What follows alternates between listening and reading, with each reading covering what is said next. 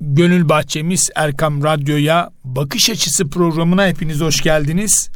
Geçtiğimiz hafta yakın arkadaşım Zafer Bilgi ile beraberdik. Hem eğitimci, hem tarihçi, hem yazar dostumla Ayasofya'yı, sarnıçları ve aslında tarihi konuştuk. Bu hafta yine beraberiz. Bu sefer de tarih yazan çocukları aslında konuşacağız. Allah nasip ederse hepiniz hoş geldiniz. Hocam hoş geldin. Nasılsın? Teşekkür ederim. Hoş bulduk. Elhamdülillah diyelim. Rabbimin verdiğine şükredelim. Şükrü eda etmeyi nasip etsin. İnsan fikir, zikir, şükür için gelmiş ya dünyaya, öyle derler. Rabbim inşallah fikredip zikretmeyi, onun yolunda şükretmeyi nasip etsin. Eda edebilmeyi. İnşallah, Allah razı olsun. Şimdi benim için en önemli noktalardan bir tanesi şu. Ben şimdi Allah nasip ediyor, biz okullara gidiyoruz, konferanslar veriyoruz, eğitimler veriyoruz ve her zaman okullarda dikkatimi çeken bir şey vardı. Ben okula girince duvarlara bakarım. Harika. Duvarlarda ne var? Çocuklara ne nakşediliyor? Sınıflarda neler var? Genelde de Avrupalı bilim insanlarının fotoğrafları olur. Ben o zaman fıttırıyorum. Ben daha önce yaptığım programlarda da dile getirdim. Yahu arkadaş, sadece matematiği bir başkası mı buldu? Fiziği başkası mı geliştirdi? Kimyayı, astronomiyi, biyolojiyi hep bilim insanı olarak Batılılar mı buldu? Tamam, onlar da bir çalışma yapmış. Ama sen geçmişe bakacaksın. Altın Çağ dediğimiz o 1000 yıllık, değil mi? Evet. İslam bilim tarihine bakmıyorsun. Avrupalıların yaptığına bakıyorsun. Çocuk da diyor ki, abi diyor, Batılılar her şeyi buldu, biz bir şey yapmayalım, oturalım. Sen bilinçaltına bu mesajı veriyorsun. Halbuki İbn-i Sina'yı, İbn-i Rüştü, İbn-i Haldun'u, değil mi? Kesinlikle. Yani mesela pusulayı kim buldu diyorsun? Kimse bilmiyor. Zeynep el-Usturlu abi, Kurtubalı Lübna, Kurtubalı Fatma, yani Medine-i Zehra kütüphanesini kuran 3 isimden 2'sini saydık. Bunlar bilinmeyince insanlar tabii hedef kitle yatıyor. Şimdi burada kıymetli dinleyenler, tarih yazan çocukları konuşacağız. Zafer hocamla beraber. Elimde bir kitap var. Kanuni Sultan Süleyman, Yavuz Sultan Selim, Fatih Sultan Mehmet Han, Alaeddin Keykubat, Osman Gazi, Abdülhamit Han, Barbaros Hayrettin Paşa, Ertuğrul Gazi, Alparslan ve Turgut Reis. Bu seri nasıl ortaya çıktı? Oradan başlayalım isterseniz. Öncelikle teveccühünüz için, gerçekten hani dertlenmeniz için ben hasreten teşekkür ediyorum Ahmet Hocam. Şimdi tarih yazan çocuklar için bir arkadaşımız bizim yanımıza geldi. Ya hocam dedi, ben böyle bir proje ile ilgili bir fikrim var. Çocukların gözünden böyle bir lider yaşasa bugün nasıl yazılabilir diye bize anlattı bunu. Ben dedim ki çok mantıklı. Biz de bunun tarihi noktada, altyapısını oluşturma noktasında yanında olalım.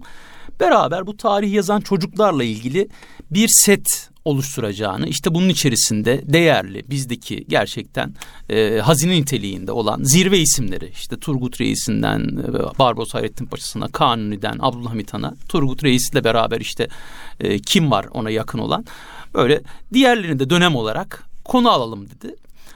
Bana bu kitapları dedi ki, yani hocam işte tarihi altyapısı ile ilgili sen de bize destek olur musun? Burada bazı metinler yazılacak. Metinleri yazar mısın? Biz dedik yazacak kadar vaktimiz yok. Ancak tarihi danışmanlığı noktasında, altyapısını oluşturma noktasında ben destek olurum. Size şöyle destek olurum. Bunların tarihe uygun şekilde yazılıp yazılmadığına bir bakarız, kontrol ederiz, tavsiye ederiz. Böyle bir oluşumun içerisine girdik. Burada bizim derdimiz, biz hep üniversite öğrencilerine hitap ediyoruz. Biraz da alttan yetişen ilkokul öğrencileri bizim kendi içimizden çıkan liderleri tanısın, bilsin ve bir çocuk gözüyle özellikle incelesin. Yani benim burada amacım görselleri olan ve o görsellerle bilhassa beslenen, İçerisinde de yazılırken bilhassa bu kitaplar böyle hem özel çizimlerle, o çizimlere biz müdahale ettik. O çizimlerin tarihi olmasına, metnin tarihi olmasına özellikle dikkat ettik. Benzemesine. Aynen öyle, benzemesi o çok önemli. Veya bizim kendi kültürümüze uygun çizimlerin olması. İnan bu çizimler tabii ister istemez ressamlar tarafından bize ilk geldiğinde inanmazsınız. Görüntüler böyle Hollywood tarzında çizimlerdi. Ben onların hepsini bizim Anadolu'daki eski kıyafetler üzerinden tekrar bir incelenilmesi gerektiğini, hani ona uygun çizime dönüşmesi gerektiğini hep konuştuk. Velhasıl burada her lideri çocuk ağzından bir çocuk modeliyle kaleme aldırdık. Mesela Alparslan işlenecek değil mi? Sultan Alparslan. Arkadaşlar ben Alparslan, Türkleri Anadolu'nun kapılarını açan Büyük Selçuklu hükümdarıyım diye başladı. Şurada doğdum, şu işleri yaptım.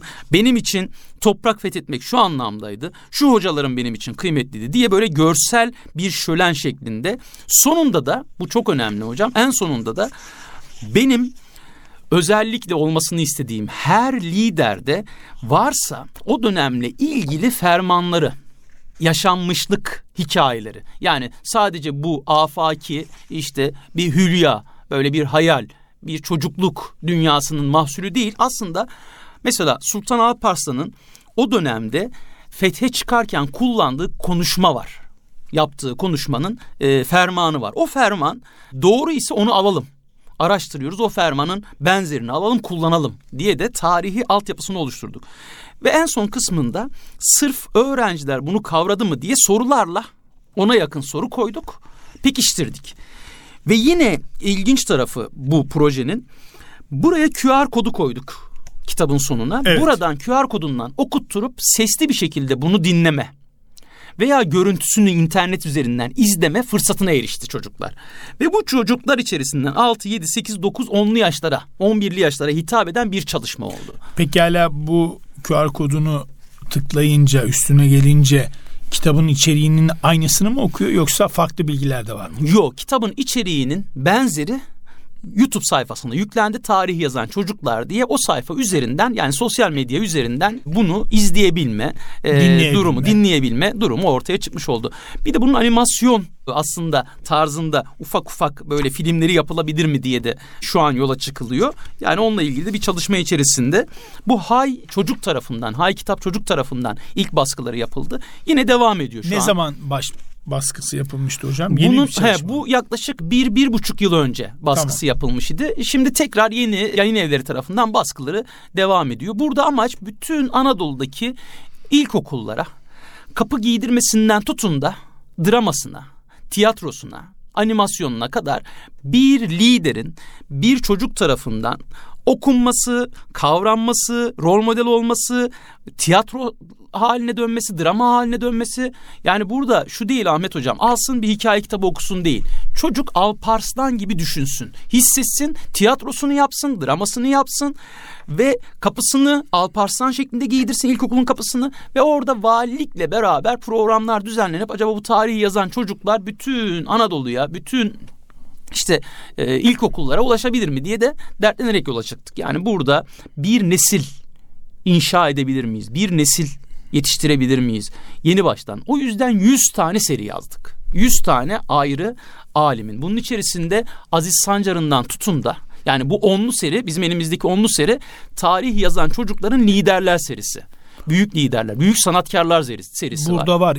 Tarih yazan çocuklar 100 kitaplık megaset. Megaset büyük denilen liderler 20 kitap, evet. Milli mücadelenin halk kahramanları 11 kitap, büyük gönül erleri 10 kitap, büyük bilim insanları 20 kitap, büyük sanatçılar 11 kitap, büyük edebiyatçılar 22 kitap, büyük sporcular 6 kitap, toplamda 100 kitaplık bir çalışma, ciddi bir çalışma. Kesinlikle. Burada yani amaç kitap kolay değil. Evet. Burada amaç, bakın şu önde de özellikle şu YouTube kısmındaki o kısım, hani bu setteki kitapları video olarak izleme kısmını eklemişler. Bunlar Milli Eğitim'den onaylı ve tamamen oradaki ekibin de gözünden geçen, yani ilçelerde mesela ilçe milli eğitim müdürlükleri, il milli eğitim müdürlükleri üzerinden de hani dikkatli bir şekilde taranan kitaplar. Tabii ekibin de, yayın bir ekibi var aslında. Biz tarih danışmanıyız. Ben tarih kısmına bakıyorum. Orada pedagoglar var, psikologlar var, sınıf öğretmenleri var. Farklı alandaki uzmanlar bunu kaleme alıyor. Yani 7-8 tane farklı alanda uzman var. Hepsinin gözünden geçiyor. Hepsi kendi alanındaki mahir oldukları kısımla ilgili tasihler yapıyorlar ve bu eserler ortaya çıkıyor. Burada amaç şu idi. Bugüne kadar bir, aslında enteresandır, yani bunu da çok söylemeye bazen haya ediyorum. Yani 100 tane farklı liderler üzerinden bize dayatmalar yapılıyor idi. Yani işte farklı klasikler. Diyorlardı ki işte bunlar dünya klasikleri. Bunların içerisindeki şu 100 kitabı okursanız çok iyi yetişirsiniz. Veya işte burada böyle ilginç edebiyatın içerisinde farklı simalar üzerinden bunları okursanız. Ben o kitapları okuyordum Ahmet Hocam. Ya diyordum ki Allah Allah ben şimdi okudum ama hiç onda böyle bir dert yok. Yani tamam bu kitabı okuyunca hani yetişecektik yetişemiyoruz. Şimdi biz dedik ki ya bu genç çocuk hani okumaya başlayacak. İlk dertlenecek. Ya bu çocuk önünde rol model olarak alabileceği birilerini bulursa ve bununla gerçekten hani yavaş yavaş beslenirse ileride bu onun için hiç olmazsa hani bu tarz hani girişte bahsettin ya büyük alimlerimiz var. Bizim bu coğrafyadan çıkan Cizre El Cezire'den geliyor. Kimse bilmiyor bunu yani Diyarbakır, Mardin büyük alimlerin yerleşkesi, medreselerin ortaya çıktığı yer. Harran ilk üniversitenin kurulduğu yer. Urfa, Şanlıurfa. Yani şimdi orada yetişmiş o ilim adamlarına da belki buradan liseye doğru yolculuğa geçtiğinde daha rahat bir geçiş yapar diye. Bizim burada mayayı şekillendirme, mayayı yavaş yavaş oluşturma derdiyle bunları kaleme aldık. İnşallah ona vesile olur. Ahmet Hocam burada bizim derdimiz inan tek şuydu. Yani biz bir gençlik boşuna yetişmesin. Dertlensin. Dünya klasikleriyle yetişmesin. Dünya klasiklerinden önce bizim kendi klasiklerimiz var. Önce onları görsün. Bu Türk edebiyat klasikleri değil benim bahsettiğim. Onu da anlayabilir öyle insanlar. Onlar da tamam kıymetli. Ancak bizim kendi içimizde yetişmiş hakikaten Barbaros Hayrettin Paşa'mız var. Bu topraklara müthiş iz bırakmış. Fatih Sultan Mehmet'in çocukluk anıları var. Kanuni'nin çocukluk anıları var. Yani bunlara değinelim.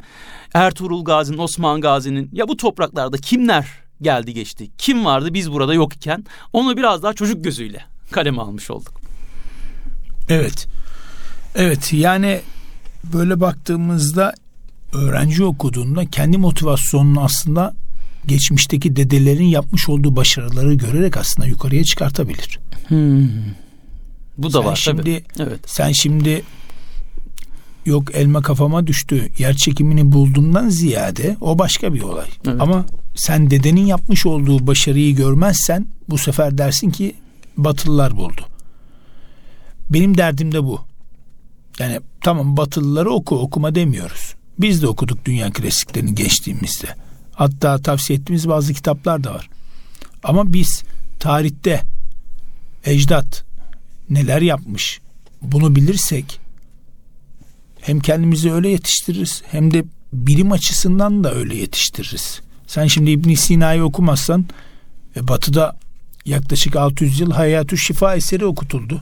Ya. Sen şimdi Hayat-ü Şifa'yı bilmezsen dersin ki babacığım Batı şeyde çok iyi. Tıp dünyasını evet. Nasıl çok iyi? Ozan Zehravi'yi sen hiç okumamışsın demektir. Ozan neden dünyada en iyi doktorlar Türkler? Bir de öyle bakmak lazım. Fuat Sezgin Hoca'nın hatırlarsan 1001 icat diye evet. Özel bir sayfası ve bu sayfayla ilgili ayrıca müzesi var idi. Bu bilhassa Gülhane'nin içerisinde İslam bilim teknik eserleri müzesine dönüştü. Onun kendi kütüphanesi de orada, çalışma ortamı da oradaydı. Şimdi ebedi istirahat yahına da Fuat Sezgin Hoca orada çekildi. Evet. Bilirsin. Ben gittim gördüm. Herkesin aslında o müzeyi ziyaret etmesi lazım. Orada şunu savunuyordu Fuat Sezgin Hoca. Yani fikriyat olarak bu çok kıymetli. Yanlış anlamayın da Ahmet Hocam yani biraz daha diyorlar ki küçük insanlar bireyleri konuşurlar. Orta beyinler küçük duymuşsunuz onu. Küçük beyinler işte kişileri, orta beyinler olayları, büyük beyinler fikirleri konuşurlar. Allah razı olsun siz fikri konuşmaya vesile oluyorsunuz bize. Estağfurullah. Şimdi orada Fuat Sezgin Hoca'nın fikriyat olarak bu müzeyi kurma, 1001icat.com diye işte o sayfaları oluşturma derdi. Kültür Bakanlığı'na bağlı aslında müthiş bir müzeye dönüştü o. Dedi ki ben 40 yıl Almanya'da İstanbul Üniversitesi'nde bizim İstanbul Üniversitesi Arap Dili ve Edebiyatı'nda eğitim almaya başlıyor. Enteresandır o da yani o Edebiyat Fakültesi'nin içerisinde yetişmiş ve oradan çıkmış. Tabii değeri bilinmeyince o 30'lu yılların sonunda 40'lı yıllara doğru. 36 yaşında evet. Doçentken Almanya'ya gidiyor. Evet, aslında enteresan. Şöyle hayat hikayesi de çok enteresan. Hı. Daha önceki programlarda da kendisiyle de zaten şey yaptık. Dolmabahçe Sarayları'nda da karşılaştık ve dinledim kendisini. Allah rahmet eylesin. Yani Helmut Ritter Alman, evet meşhur hocası. Evet, hocası sayesinde aslında hoca yönlendiriyor yine. Tabii. Çok doğru. O da Alman bir hoca. Alman bir hoca. Aslında yönlendirmez. Diyor ki al diyor, bak diyor İbn-i Sina'ya, bak diyor başka bilim insanlarına bak diyor. Demiyor ki Batı. Yani düşün, kısacık bir genç cumhuriyetimizde bile dimağlar nasıl hemen silinmiş o sırada maalesef. Ama Allah'a şükür iyi bir insanı denk gelmiş Batılı olsa da. Elhamdülillah. Yani Helmut Ritzer gibi ya da işte Fuat Sezgin gibi kişiler onları bir şekilde koruyup bugüne taşımışlar. 40 yıl diyor ben Almanya'da bu çalışmaları yapınca şunu gördüm. Bir kere Almanlar diyor bizim kadar disipliner belge tutuculuğu yapmıyorlar diyor. Yani biz aldığımız her bilginin altına dipnot yazarız ve kaynakça kısmında mutlaka. Bu diyor Doğu disiplininde, Doğu bilim adamlarında çok fazlaymış. Bunu nasıl anladım diyor. Almanların araştırma yaparken dürüst çalışan bilim adamlarının, belgeye sabit olanların gösterdiği belgelerin hepsi bizim doğulu kaynaklara denk geliyordu. Bu sefer ben Almanya'ya gitmişim. Almanya'dan araştırma esnasındaki çıkan kitaplar benim... Kendi şehrimden, kendi ülkemden kitaplar çıkınca afalladım ilk başta. Sonra araştırmaya devam ettim. Bu sefer kaynakları, o kaynakların yazarlarını direkt. Bu sefer Doğu'nun o bilgi birikiminin Batı'yı oluşturduğunu gördüm. Ve biz Batı'ya bakıp onlara hayran olmayalım. Belgeyi yazanla insanları karşılaştırayım dedim. Ve Doğulu bilim adamlarına, o El Cezeri'ye. İşte Abbas İbni Firnas'a yolculuk yaptım diyor ve onların bilimle ilgili, bilim tarihi üzerine o yoğunlaşma başlıyor. Bilimle ilgili o yazarların, o bilim adamlarının binli yıllarda İslam'ın inkişaf dönemi, artık asr-ı saadetten sonraki Emeviler, Abbasiler dönemi. Abbasiler dönemindeki o inkişaf sahasındaki Selçukilerle beraber Anadolu'da yavaş yavaş böyle o ihya hareketi, inşa hareketi, imar hareketi, abat hareketi, o inkişaf. O fetih dediğimiz olay sadece toprakları fetih değil Ahmet Hocam.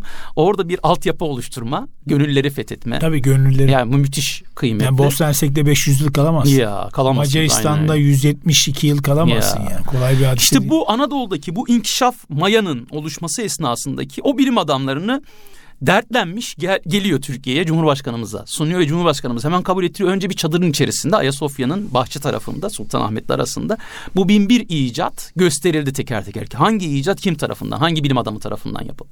İşte o bilim adamlarının yaptığı çalışmalar hakikaten bizim ufkumuzu açtı.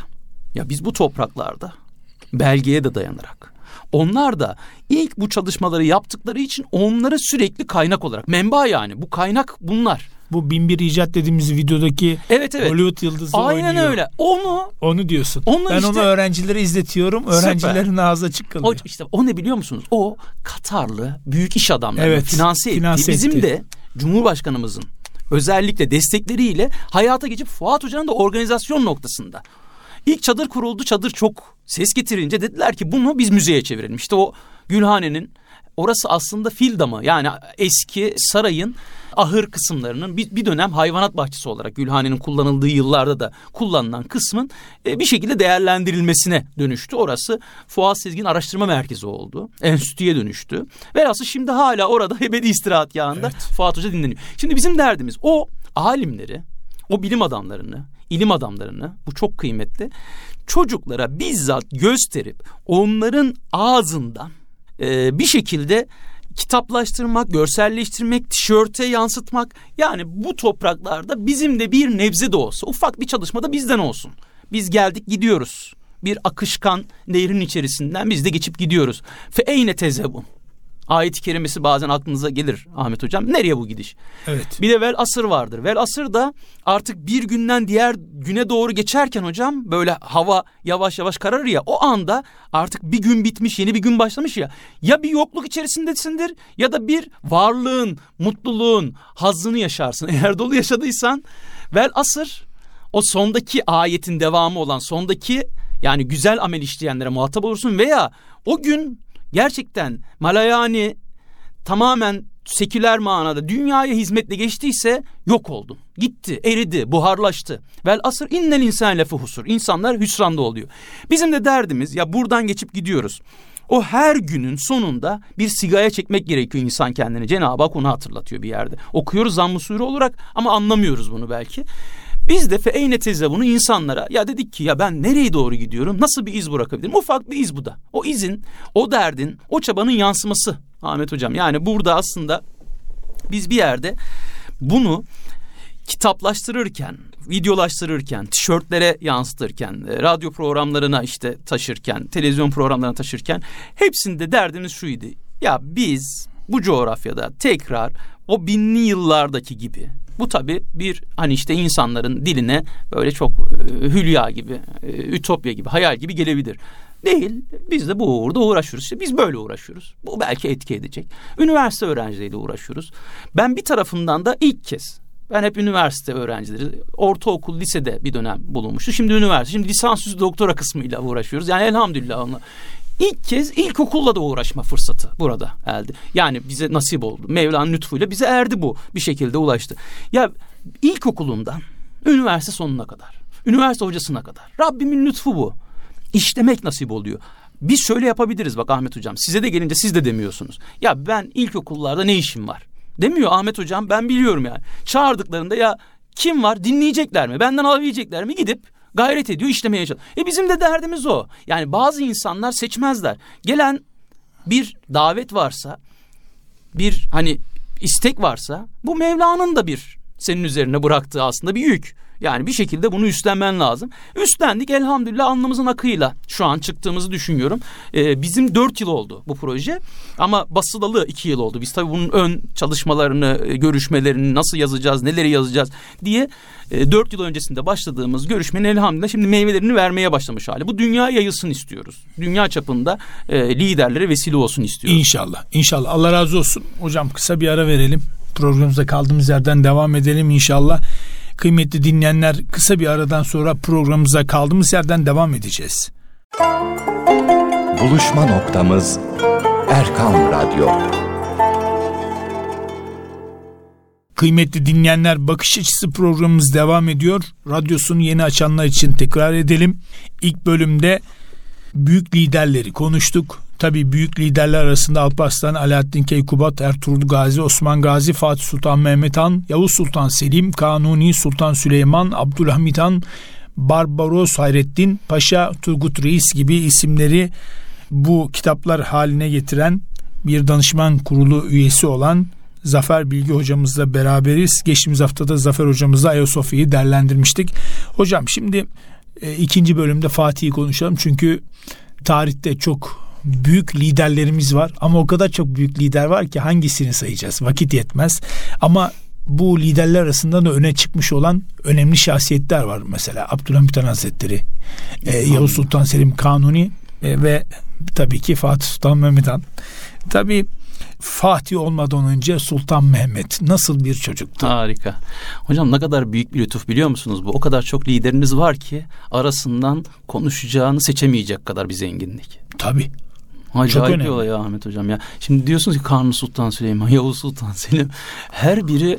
Şimdi biz az önce Adem Hocam'la çıktık beraber, geliyoruz Boğaz'a doğru. Ben şimdi Boğaz'dan bu tarafa doğru geliyoruz. Biz karşıda işte İstanbul Üniversitesi'nde Beyazıt tarafında görevliyiz. Oradan çıkıp gelirken Adem Hocam'a anlatıyorum.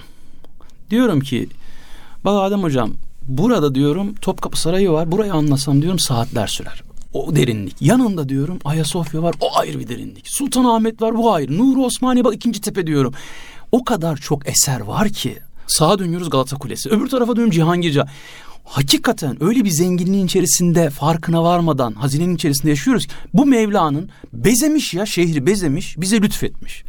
O bezediği şehrin içerisine de muhteşem insanlar da lütfetmiş. Yani hani belki işin mutfağında çok etkili kişiler olmayabilirdi bu şehirde. Her zaman çok önemli kişiler olur mu olmaz mı? O da Mevla'nın lütfu. Ama bir kere içinden deniz geçiyor. Deniz sizi zaten alıp götürüyor. Hocam bak doğa, yeşillik, deniz, o yeter zaten İstanbul'a. Tarihe gerek yok. Mevlam gitmiş denizin üzerine şehri girdirmiş. Bir yaka Asya'ya kadar açılan Anadolu bir taraf, Rumeli yakası Avrupa'ya doğru açılan, ya bu ayrı bir, yani bu ayrı bir önem jeopolitik olarak, bu ayrı bir konu. Bak şimdi bir doğa, deniz, dünyanın hiçbir yerinde yok ya, iki yakayı bir araya getiren. İki yaka bu kadar. Boğaz'ın içine bu kadar hani hakim olabileceğini. Yurt dışında okurken hoca beni tanıtırken yabancı öğrencilere soru soruyordu. diyordu ki bu arkadaş nereden geldi? Size bir ipucu, iki yakayı bir araya getiren bir ülke var demişti. Tabii. Hakikaten dünyada iki tane kıtanın bu kadar yakanın bir araya geldiği, bu kadar yaklaştığı yer yok. Mevla'nın lütfu. Mevla onun içerisinde o tarihi o kadar güzel bezmetmiş ki onu anlattım. Şimdi Adem kardeşime dedim ki ya dedim bak burası bir derinlik, burası bir derin. Hangisini anlatacağım? Anlatamıyorum. Şimdi şey de var, sadece öyle değil. Şimdi Türk çağı dediğimiz hani Osmanlı, Selçuklu diyelim. Evet. O dönemin liderlerinin olması çok önemli. Bir de İslam coğrafyası. Ya. Onu da kattığında. Onun bakiyesinde. Bitmiyor, tabii, bitmiyor. Yani aynen öyle. Şimdi ben Malcolm X'i ne kadar vakitte değerlendirip ya, konuşabilirim? Elhamdülillah. Yani konuşamam çünkü çok derinlemesine. Bakıyorsun diğer tarafta Aliye İzzet Begoviç var. Ya. Rahmetli Erbakan hocamız var. Ya. Her biri ayrı bir değer. Trablusgarp yani var. Ömer Muhtar var. Ömer Muhtar var. Şimdi ya, sen Ömer Muhtar'a ne diyeceksin? Ya. Hatta orayı çok önemserim. Bir film sahnesi var.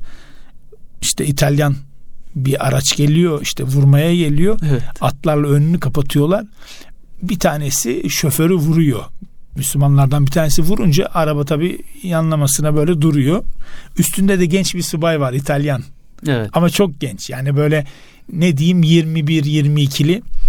Ömer Muhtar'ın önüne gelince diyor ki evladım diyor al bu bayrağı kendi komutanlarına götür de ki bu bayrak bu topraklara ait değil.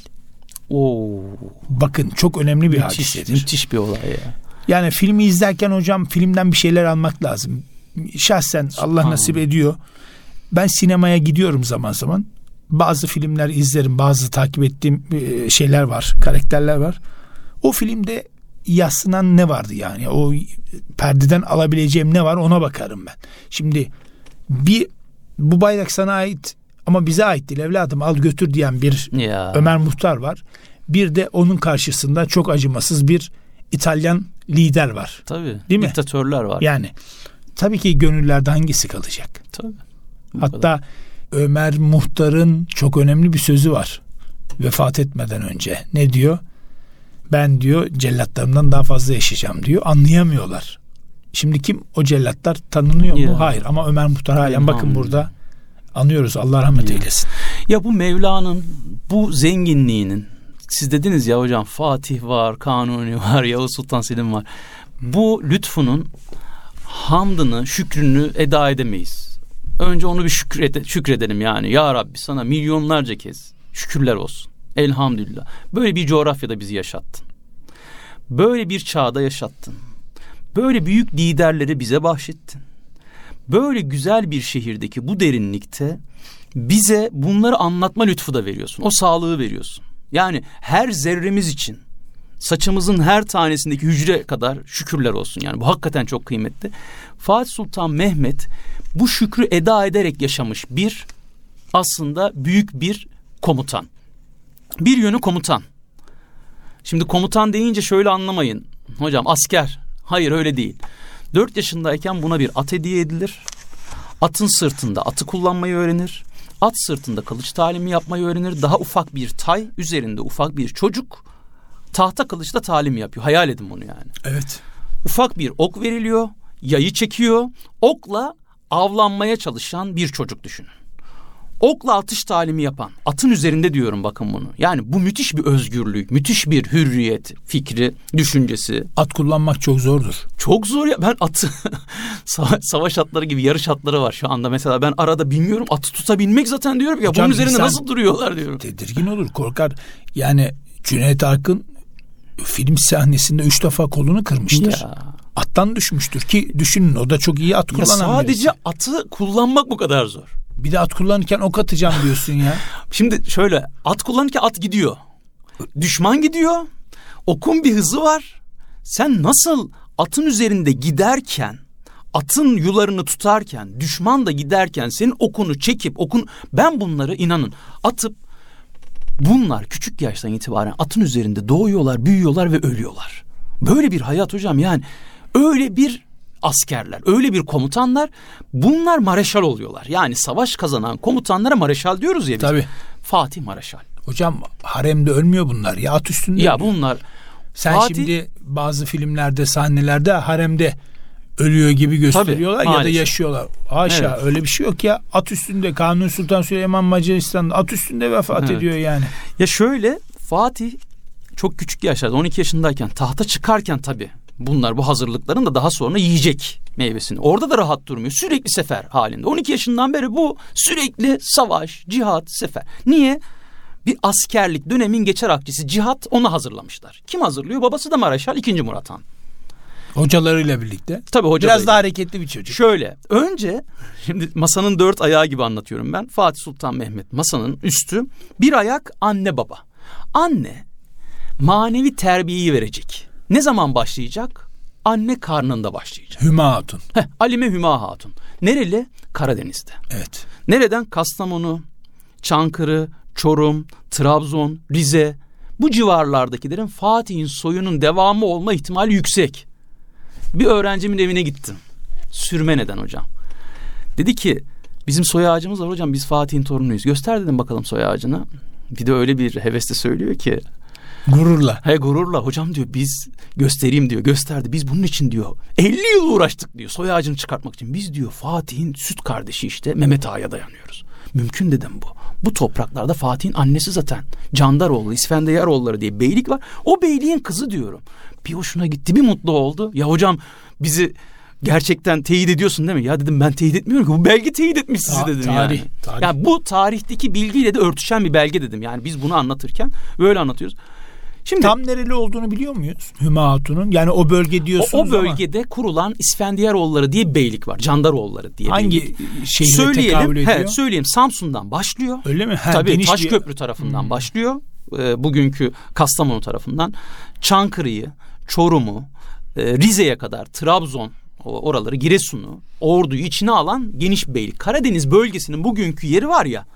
Oranın biraz daha sınırlarının dar olduğunu düşün. Orada kurulan bir beylik. Tamam, şimdi bunu aldık. Tüm Karadeniz'deki bizi dinliyorsa eyvah. Herkes biz Fatih'in torunuyuz diyebiliriz. Bak, araştırabilir. Karadenizlerin burnu biraz çıkıntıdır, kemerli değil mi? Evet. Fatih'in burnuna bakın. O da öyle. Anne tarafına çekmiş. Baba nereli? Baba Bursa doğumlu. Babası da Bursalı yani.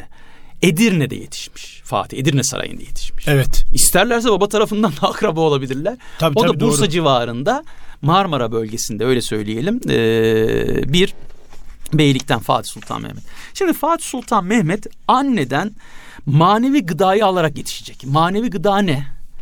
Anne karnında abdestsiz ona Kur'an-ı Kerim dinleterek, abdestsiz dolaşmayarak, besmeleyle, duayla sürekli. İleride Efendimizin bir hadis-i şerifi var. Ben bu hadis-i şerife mazhar olacak şehzadeyi yetiştireceğim.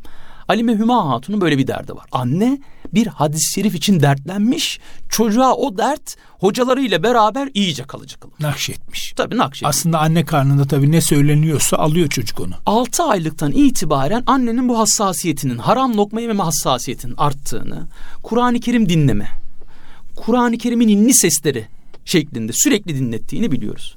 5,5 aylıktan sonra bilimsel olarak anne karnındaki çocuk duyuyor. Anlamasa da duyuyor sesleri. Evet. Ve ileride bu ses ona aşina oluyor doğduktan sonra. Yani şimdi günümüzde diyorlar ya, hamile kadınlar için strese yaklaşmayın. Çok çünkü doğru. Çocuk orada etkileniyor. Çok doğru. Bak, bir çocuk uzmanı profesör, geçenlerde denk geldim. Anne gitmiş yanına, bunu anlatıyor röportajda. Ben hani bu konularla ilgili çalışma yaparken. Anne diyor ki ben diyor hocam diyor bir rock konserine gittim. Çocuk da diyor benimle beraber dans etti diyor, içeride hissettim diyor. 8. ayında anne gitmiş. O da hocaya diyor ki dans etti, ben de hissettim. Hayır diyor, dans etmedi. O sesin irkilmesinden dolayı çocuk sürekli hareket haline girdi. Çocuklar yüksek sesten anne karnında olumsuz etkilenir. Siz klasik müzik dinleyin diye ona tavsiye ediyor. Yani ben bunu profesör, çocuk profesöründen veya maneviyatı yüksek ailelerse ben diyorum ki ney sesi dinletirsin. Ney sesi, Kur'an-ı Kerim dinletirsin. Veya mümkünse dindar ailelerse Kur'an-ı Kerim tınısıyla. Hocam bunu yapanlar var. Evet. Ve bu çocuğa sirayet ettirenler var. Şimdi şöyle, mesela ben hemen hemen her gece büyük oğlum için yaptım, kızım için de yapmaya da gayret gösterdim. Zaman zaman da yapıyoruz. Geceliğin yattıklarında artık belli bir ritim uyku moduna geçtikten sonra Kur'an-ı Kerim'i hafif bir sesle açınca mesela diyelim ki neyi ezberlenmesini istiyorsun? Yasin-i Şerif. Onu 2 defa ya da 1 defa dinlettiriyorum. Evet, çünkü bilinçaltı. O çok önemli. Yarın bir gün Yasin-i Şerif'i ezberlerken çok rahat ezberleyecek. Fetih Suresi veya. Tabii kulağının, kulaktan alıyorsun. Kesinlikle. Göz, kulak.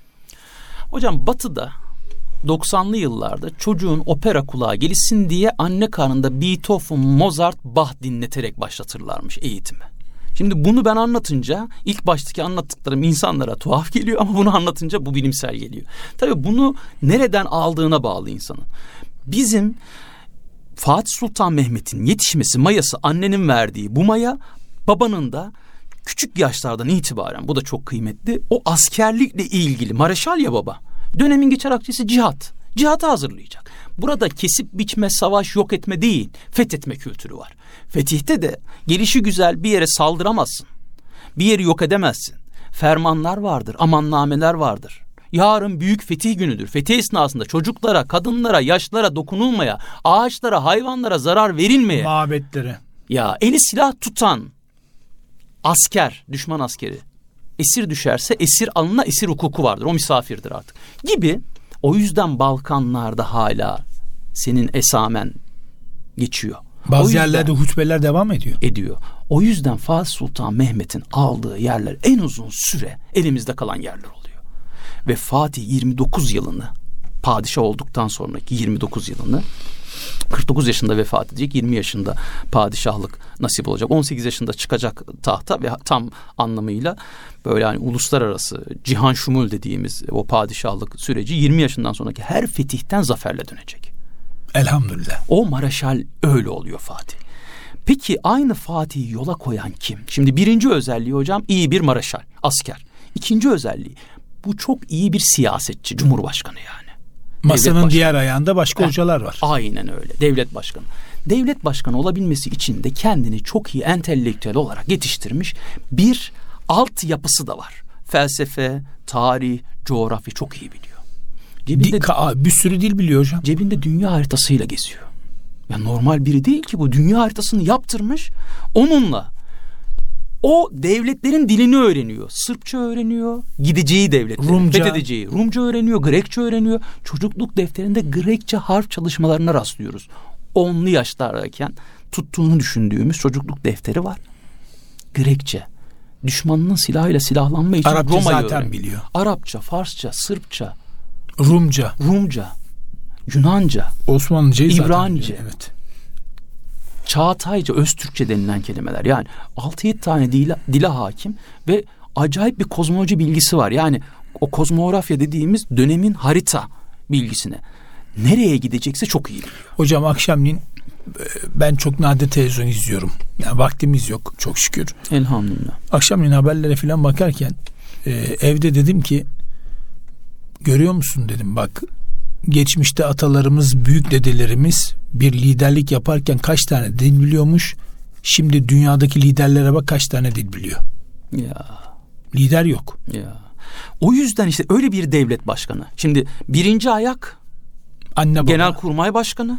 Anne baba yetiştirdi. Evet. İyi bir genelkurmay başkanı. Bugünkü şimdi ben özgeçmişini hazırladım hocam Fatih'in. Bizim Nasıl Fatih Oldu kitabında tuttum dedim özgeçmiş hazırladım. Özgeçmiş şimdi meslek üzerine hazırlanır. Şimdi diyorum ki ben bunu hangi meslek üzerine oturtacağım? Hepsi var. Şimdi genelkurmay başkanı olarak altyapısı dolu. Girdiği seferler, döndüğü zaferler, seferlerden... Hiç kaybı yok biliyorum. Doğru yok, hiç kaybı yok. Bütün seferlerden zaferle dönen ama niye kaybı yok? Kritik soru. Niye kaybı yok biliyor musun hocam? Fatih bir sefere çıkacak. Bekler. Düşmanının en zayıf olduğu anı kollar. Bekler. Kendinin de en güçlü olduğu anı sağlar bu arada. Bir de söylemezmiş. Söylemez sır. Öyle bir fizibilite raporu hazırlattırıyor ki gideceği yerlerle ilgili. Bu seferler hocam öyle kolay seferler değil. 2 yıl öncesinden hazırlık yaptırıyor. Tabii arabayla top taşımıyorsun ki. Aynen öyle. Bugünkü gibi imkanlar yok. Sığırlarla boğalarla taşıyorsun. Tabii aynen öyle. Bir de o askeri motive edeceksin. Ya İstanbul fethinde asker artık ses vermiş yani demiş. Tabii. Ya olmuyor demiş yani burada kaldık demiş. 53 gün sürüyor tabii o kolay değil yani. Oradaki askeri motive edeceksin. 40 günden sonra müthiş bir kırılma var dediğiniz gibi o motivasyon. Motive edeceksin evet. Yani. Yani bir yönü o seferlere öyle bir hazırlık yaparmış ki o anda çıktığından dolayı, yani askerinin en motivasyonunun yüksek olduğu, kendi en güçlü olduğu anda müneccim başlarına da soruyor bunu. Hani zaman tahlili onlar yapsınlar. Bizim hani kış kıyamete de denk gelmeyecek. İklim şartları da önemli. Hepsine bakarak düşmanın da en zayıf olduğu anda gittiğinden dolayı, bir de alternatif planlar ürettiğinden dolayı, düşman bize bu kapıyı kapatırsa ben bu kapıyı zorlarım, bu kapıyı kapatırsa bu kapıyı zorlarım. CDE planı var. Fetihle ilgili de böyle planlar var. Yani başarısızlığa dönük bütün kapıları kapatmış, başarı kaçınılmaz olmuş fetihte. O yüzden 40 gün 50 gün diyorlar ki daha ne bekliyoruz? Fatih'in daha planları var.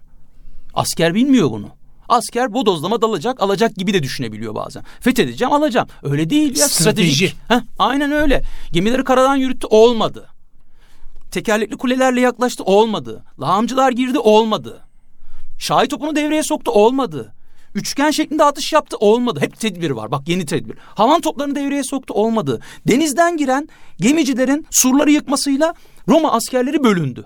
Denize doğru koştu. Bu sefer Şahi topun açtığı yediklerden içeri asker girdi. Yani burada bir sürü stratejiyi devreye sokup o başarısızlığa dönük kapıları kapatınca artık Roma dayanamadı ki. Avcının eline düşüverdi. Tabii, yani. Gıda da azaldı. Gıda da azaldı. Tabii destek de alamadı. Boğaz orayı kesen da kapattılar. Boğaz kesen. Bunlar da hep tedbirler işte. Velhasıl Fatih böyle sefere çıktığı için bu askerlik kısmı. Şimdi özgeçmiş hazırladım dedim ya. İkinci kısım devlet başkanlığı. Ya devlet başkanlığı öyle ilginç durumları var ki. O da ayrı bir derinlik. Sonraki kısım, mesela bir başka kısım şair bu. Yani nasıl bir şair? Divan yazabilecek kadar derin bir şair. Osmanlıcayı, Arapçayı, Farsçayı. Cenab-ı Hakk'ın aşkıyla aşkullah olmuş hocam. Avni diyor kendine, yardım eden manasına geliyor. Yardımcı olan.